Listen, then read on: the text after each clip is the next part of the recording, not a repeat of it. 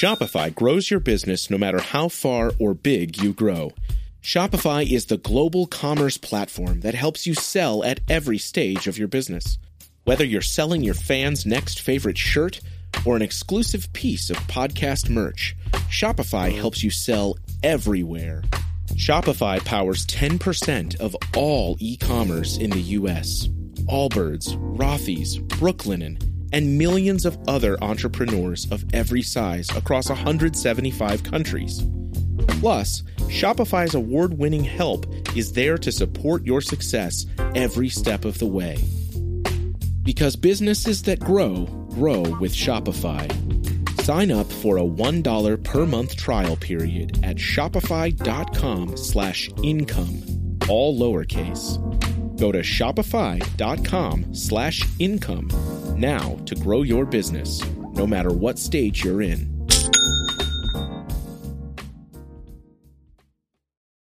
Every day, scientists are learning more and more about how human brains work and how many of us don't fit into the old fashioned understanding of how brains should work. But a lot of ideas about parenting and familial relationships still need to catch up to the reality of human variation. Neurological differences are natural, profoundly valuable parts of being in a community together and in being part of a family. Whoever you are, wherever you are in your journey, I am here to explore with you. We are all in this together. Welcome to Neurodiverging.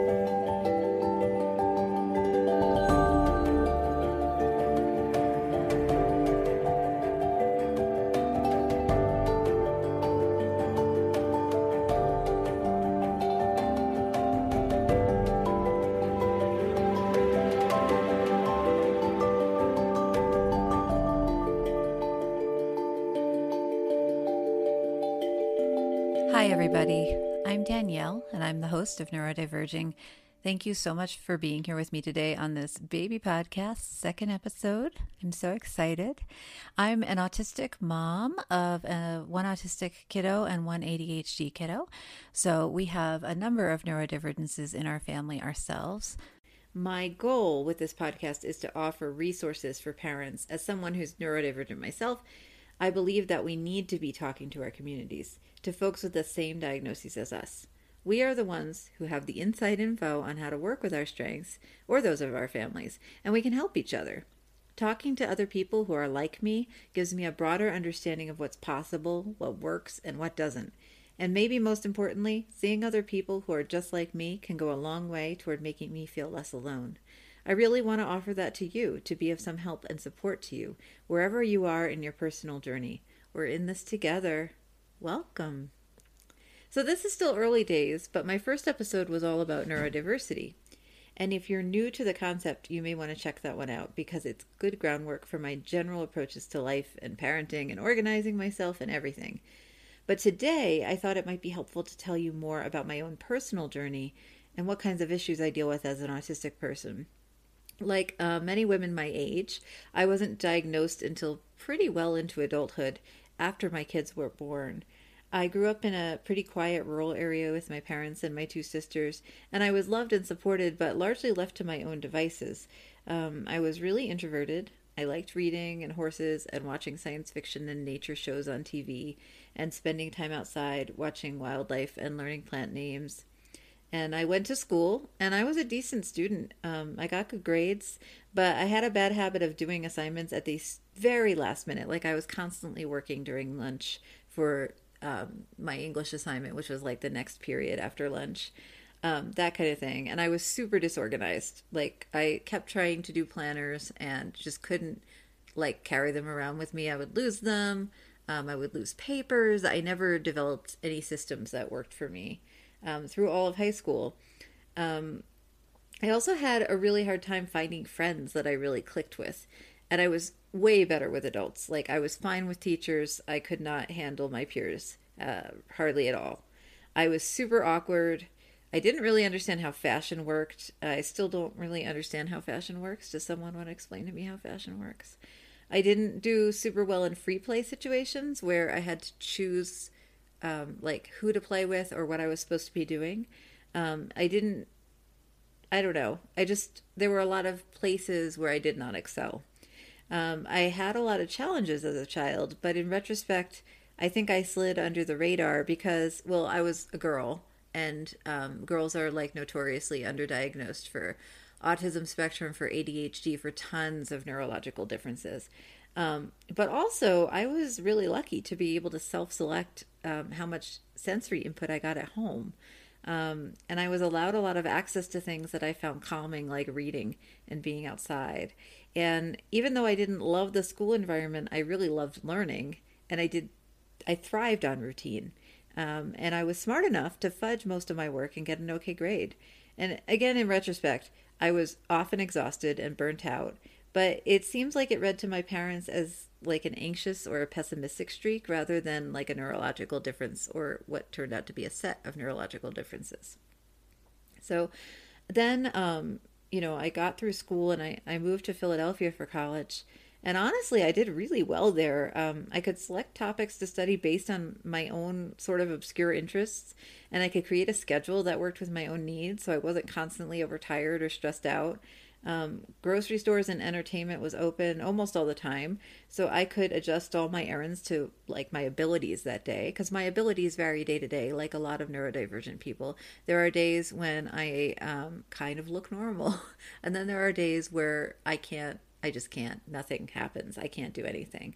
Um, so it was nice to live in a city um, where everybody's routines varied because everybody you know worked different shifts or whatever. And so there was always stuff open. And if i needed to go out at one in the morning i could just go do that.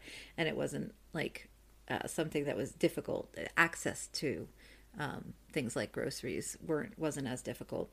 Um, and i also loved how many different kinds of people there were in philadelphia. It was the first place where i met people i clicked with um, and later I found out that a lot of them were neurodivergent like me. But at the time, um, that wasn't something that I was really aware of. But it was the first time I really made friends um, that I um, wanted to spend time with, as opposed to feeling like I was supposed to spend time with people.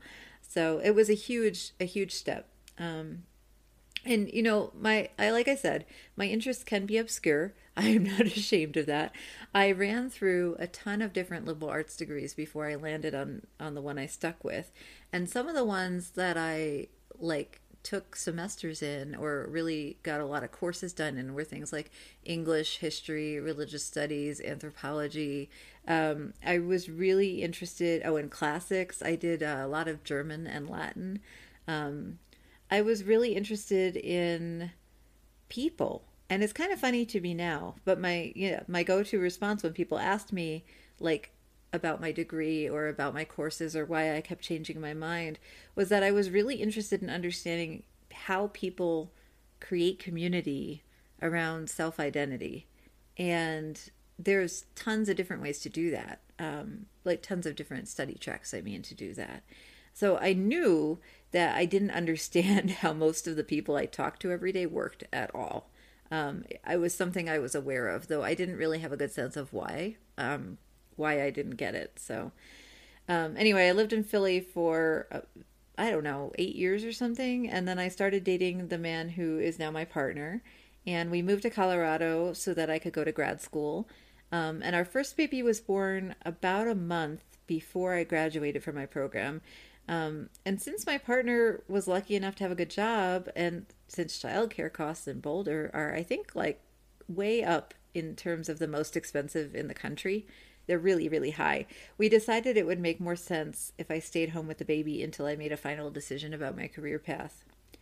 Um, my son was really wonderful as a baby. He was so cute and happy, and I loved him so much, but he was he didn't sleep at night. He slept really well for naps, but he did not sleep at night. I was nursing. I was exhausted all the time.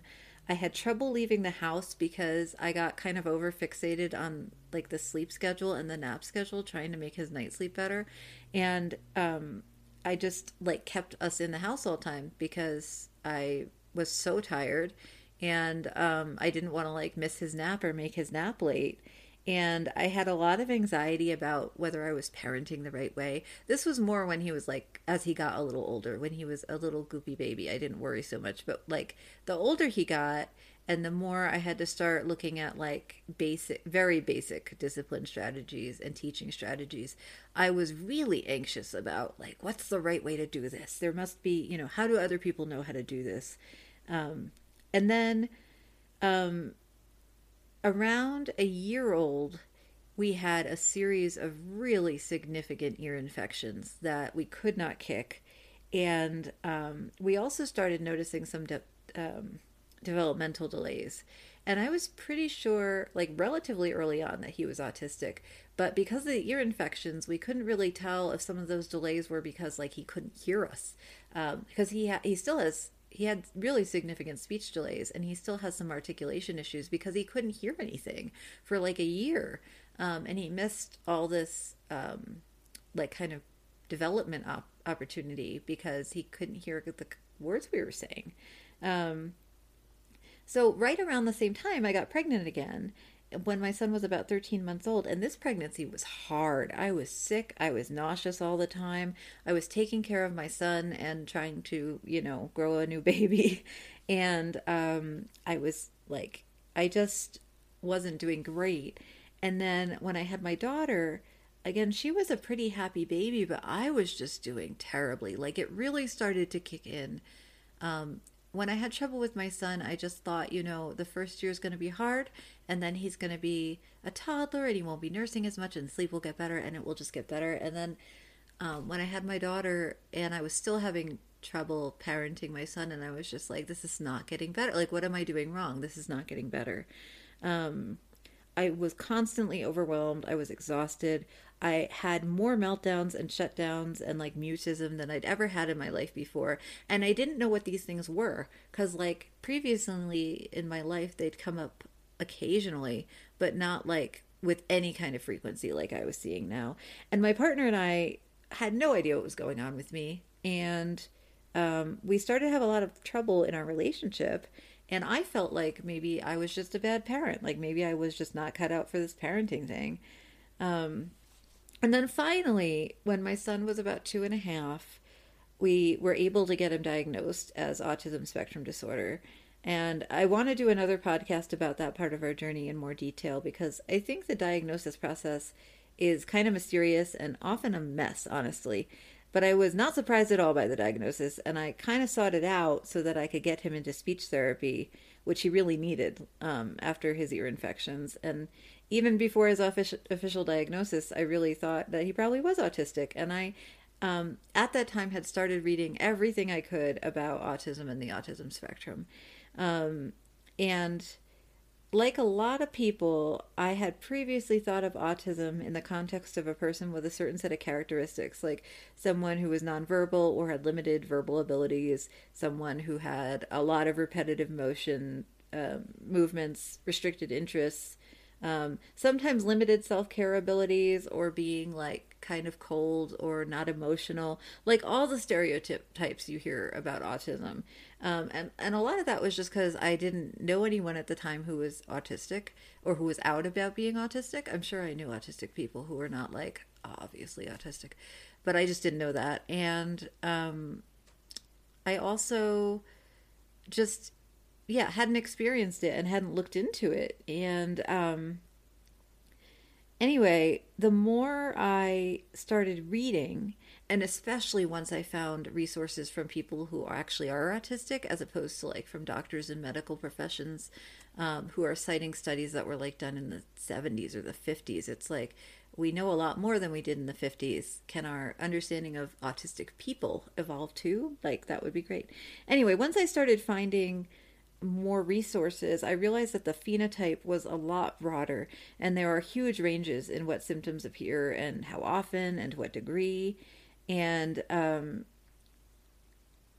there was just a lot of diversity among autistic people. I know, right? What a shocker. Um, it was a shock for me at the time, though. I just didn't have the background to have realized this. Um, and like I said, I didn't know anybody who was obviously autistic and out about it at the time. And doing this research for my son really blew open some doors for me. And once I felt like I had a handle on characteristics of autism in boys and just like how I could best support my kid, um, I was seeing more and more research about the genetics of autism, and I started thinking more about my family and my like relatives, especially older relatives. And then I started to think about myself. And I had a lot of the characteristics my son had, but certainly not all of them. But I had a lot of trouble in areas of my life that didn't seem to be sources of trouble for other people. Like all of these things my whole life that I had been like, why had, can other people do this? And I can't figure out how to do this. And it was like, ah, I could be on the spectrum too. Could I be on the spectrum too? And the vast majority of research we have on autism at this like moment in time has been conducted on boys and usually on white cis boys in America and Europe to be super clear.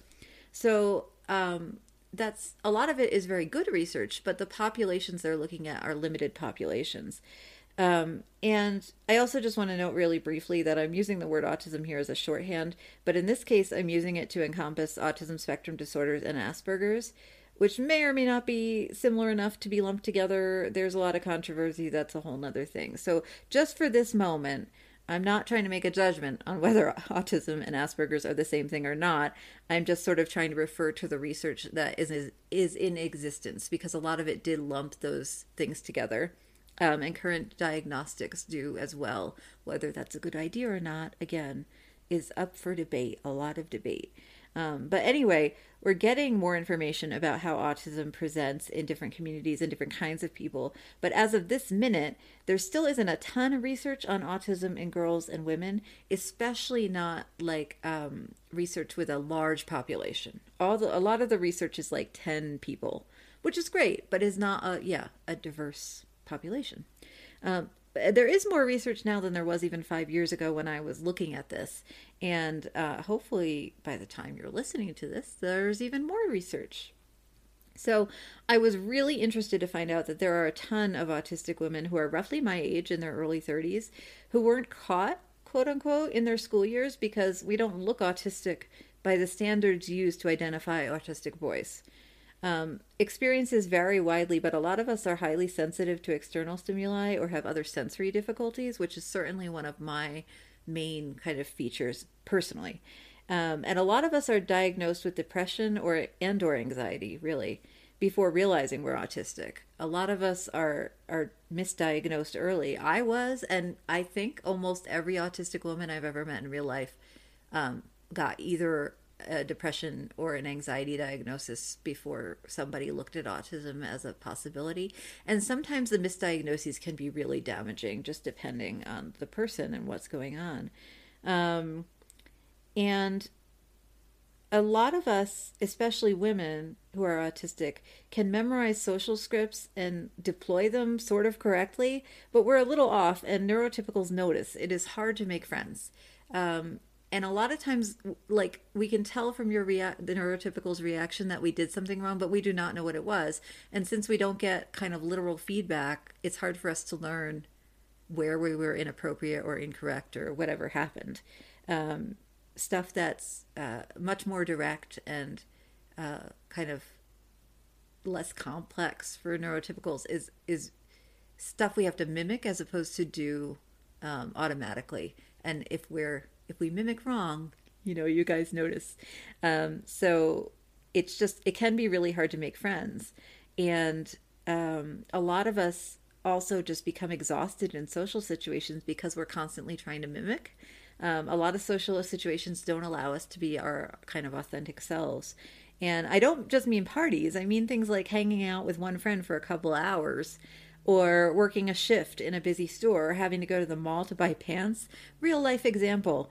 And shut down afterwards. Um, just like totally, shutdown looks different to different people, but just totally cease to function appropriately after that. Um, and shutdown is something I think I would like to do another thing on in the future. But depending on the person, it can look like zoning out or napping, even falling asleep from the outside. Um, so it's not always obvious as a sign of autism as it should be. Like even professionals will often not like ask you how often you're napping and think that that has anything to do with anything except maybe how much sleep you're getting a night. But like lots of napping can be a sign of like shutdowns and that could be a sign of autism. So um, it can just be tricky to find us, I guess, if you don't ask exactly the right questions. And some of us stim, and some of us have restricted interests, and some of us are highly dependent on routines. But those things don't seem to be as relevant generally. This is a general sentence as they are in boys. So again, just a different set of kind of diagnosis criteria for most girls versus most boys, and um, we still don't have a great sense in uh, the scientific community and the medical communities don't really have uh, great diagnosis criteria for catching autistic girls. They definitely catch some of them. I think they catch more of them now than they did when I was a kid, but there's still a lot of kids kind of slipping through the cracks. Anyway, the more I looked into it and read about the experiences of other autistic women, um, many of them found out they were autistic after a family member was diagnosed. And the more I realized, wow, I'm probably autistic too, uh, it explained so much about why the stress of having young children affected me in the specific ways it did. It exacerbated specific types of symptoms like meltdowns and shutdowns. And honestly, like it's not like I figured out what was going on and it fixed everything. But just knowing what was going on and that I was autistic gave me the ability to look back at my life and no longer feel like someone who just didn't have a clue. My brain works fine, it just works differently. And there's a reason I can't do all these things that everybody else can do. And it doesn't mean I'm lazy and stupid and all these other unkind words that we call ourselves in bad moments. And I learned all about sensory processing disorder, which was like a huge light bulb moment. And just knowing it existed and how it worked helped me improve my life almost immediately. So I just want to say this is part of the reason I wanted to start this podcast. Finding people like me, who like neurodiverse people sharing their own stories, it brought me so much relief and help and support during this time of my life. Um, medical websites with lists of symptoms did not help me personally. Um, hearing from real people in the community did. And I really, really hope that this story can be helpful to somebody out there going through a similar situation. I think that um, I'm going to be moving on to more sort of informational episodes in the future. I don't want this to be like my personal stories all the time, but I think that knowing where the voice is coming from can be really valuable. And, um, you know, just getting a sense of, of what I've been through to get here and um, also just how much knowing who you are and that your brain is different can really um, make you a healthier person. Like it doesn't fix things, but it changes your outlook in a way that can be hugely beneficial. And I can't really overstate how much just knowing has helped me. Um, so, thank you so much for listening and being here with me on Neurodiverging. Um, as always, I welcome any feedback or questions, and I'd love to hear your stories if you're willing to share. Um, show notes and a transcript are available on my website, which is neurodiverging.com. And I'm also on Patreon at uh, patreon.com slash neurodiverging. And if you would like, that is a way that you can support this podcast and uh, my ability to, to work more on it. Thank you for listening today.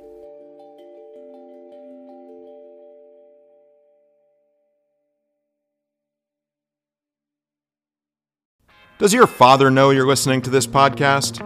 Well, when you're done, why don't you stop by and check out a show that is 100% dad approved Dadages. Hi there, I'm Chad Higgle. If you're looking for useful insights and practical advice you can actually apply to work, family, education, philanthropy, and just life in general, check out Dadages. That's D A D A G E S, wherever you listen to your podcasts.